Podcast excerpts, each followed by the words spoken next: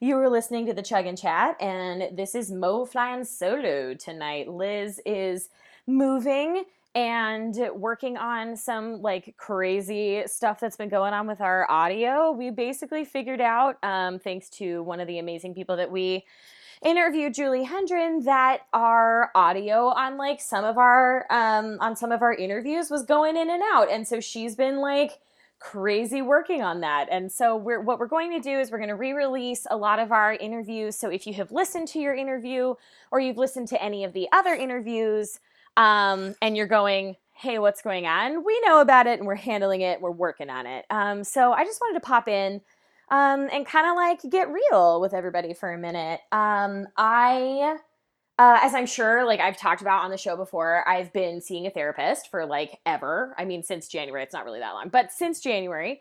And um, I should have, I wish I had found her like way before now. And uh, I'm obsessed with her. She's incredible. She's totally changed my life and I um, have started to kind of access some things that I have been through and that that have happened to me that that I wasn't really willing to share before, that I wasn't really willing to talk about before, that um, um, I wasn't even really aware affected me in such a way before. Um, and so I I had one of those breakthrough moments. Um, yesterday at and during my session and I came home and I just I really just needed to write about it.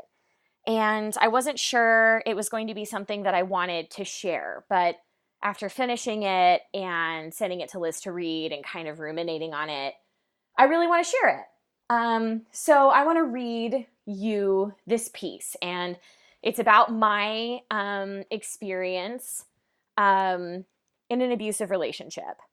And I think it's important that we share these stories that we are no longer embarrassed by our scars that that we wear our tiger stripes um, freely and that we we open up lines of communication to each other and are honest and open and let people know that they're not alone you know if they're going through something. And if you're going through something right now or you know somebody who's going through something you're not alone. You're not out there by yourself. And and the horrible thing about abuse, be it physical, be it emotional, be it verbal, um, is that you feel alone, and that's the purpose, right? That's that's what the control is all about: is making you feel by yourself and making you feel alone.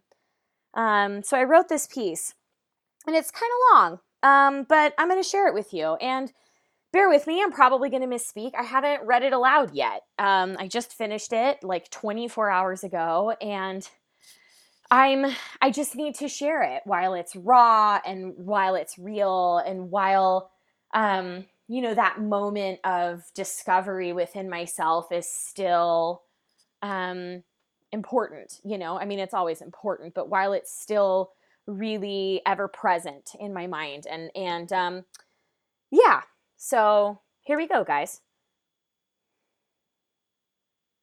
Don't ever tell me to calm down. That phrase, as it stands alone, doesn't sound bad. It sounds like someone who is frustrated, who is mad at someone who is minimizing their feelings. At least that's how I've always meant it when I have said those same words.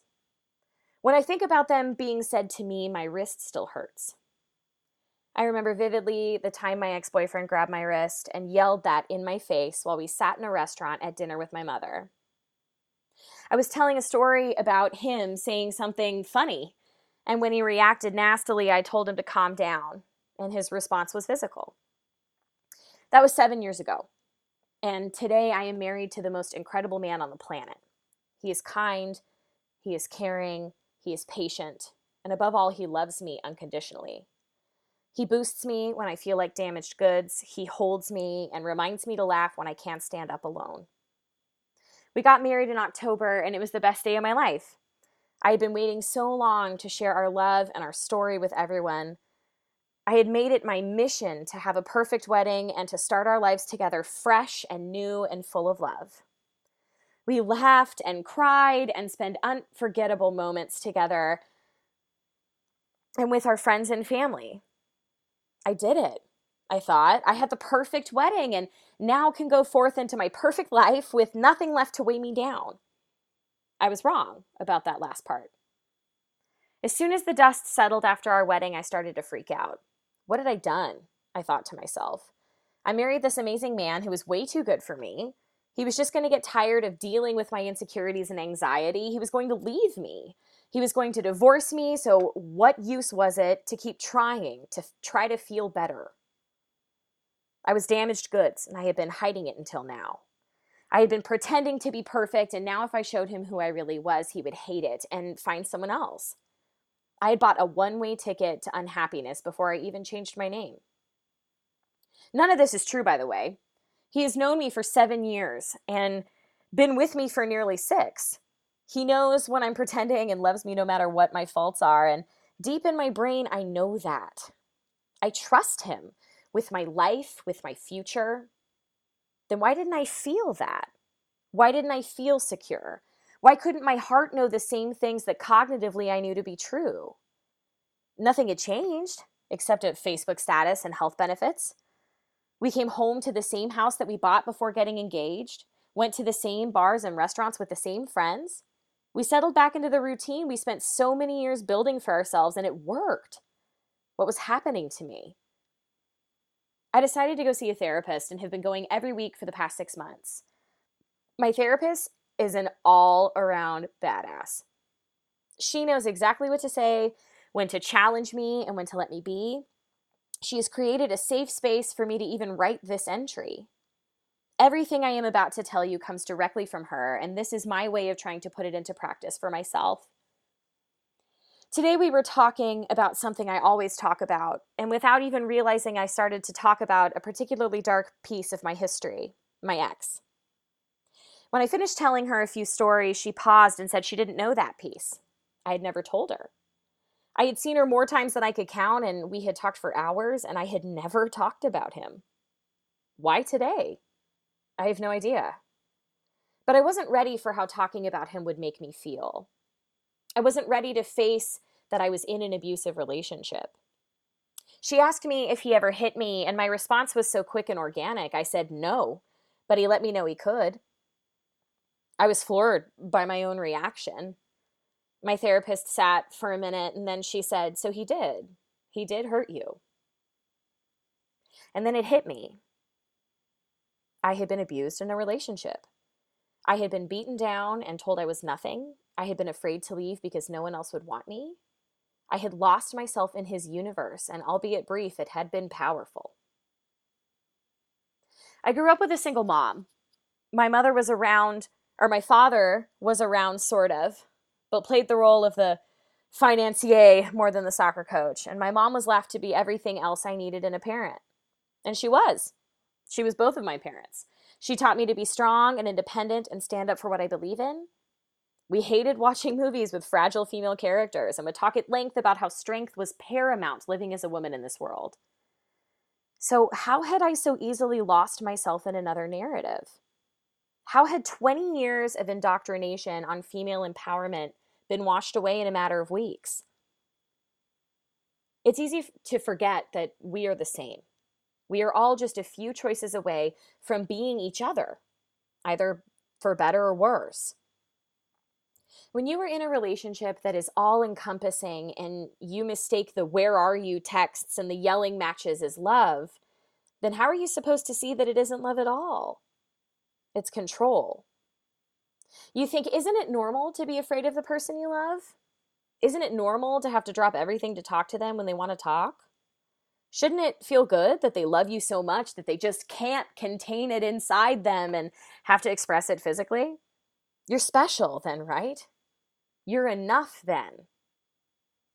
No. You may think that you are too old, too smart, or too strong to be subjected to this behavior, but you aren't. You aren't.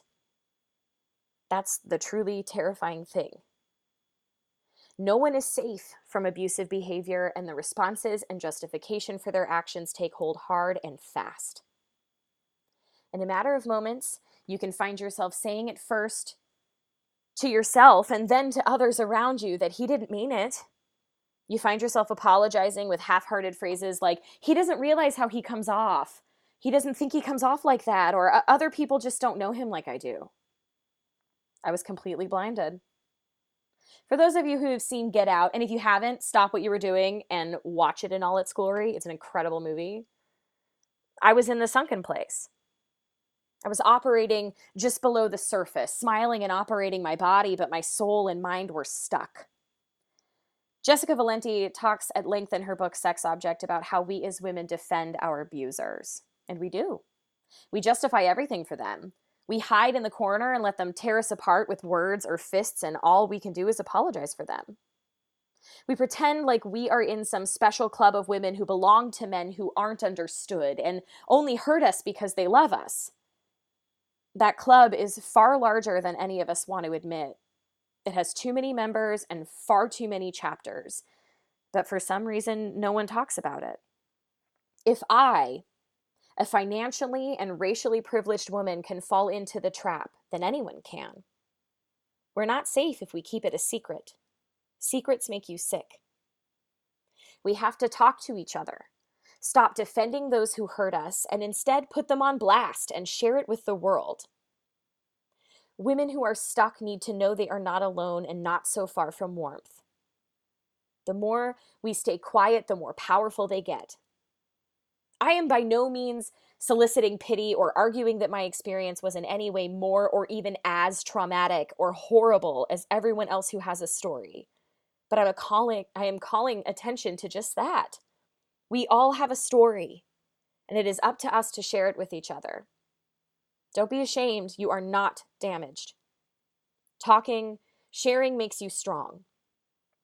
It took me 7 years to recognize this damage, six months to bring it up in the place where I do all of my work on myself. It's hard and gross and makes you feel like shit, but it also reminds you that no one will ever put you in that cage again. Cages get built too quickly. You blink and the door is locked. Let's open up the dialogue, unlock the cages, and step out squinting into the sun we haven't let ourselves see in far too long. Talk, listen, support. Be there for each other and realize that any one of the women who continue to go back to these hateful, abusive partners could be you. Thanks for letting me share that, guys, and letting me hear my own words read back to me. This has been True Confessions, episode seven. We will come back and uh, We'll have our last one of the season next week.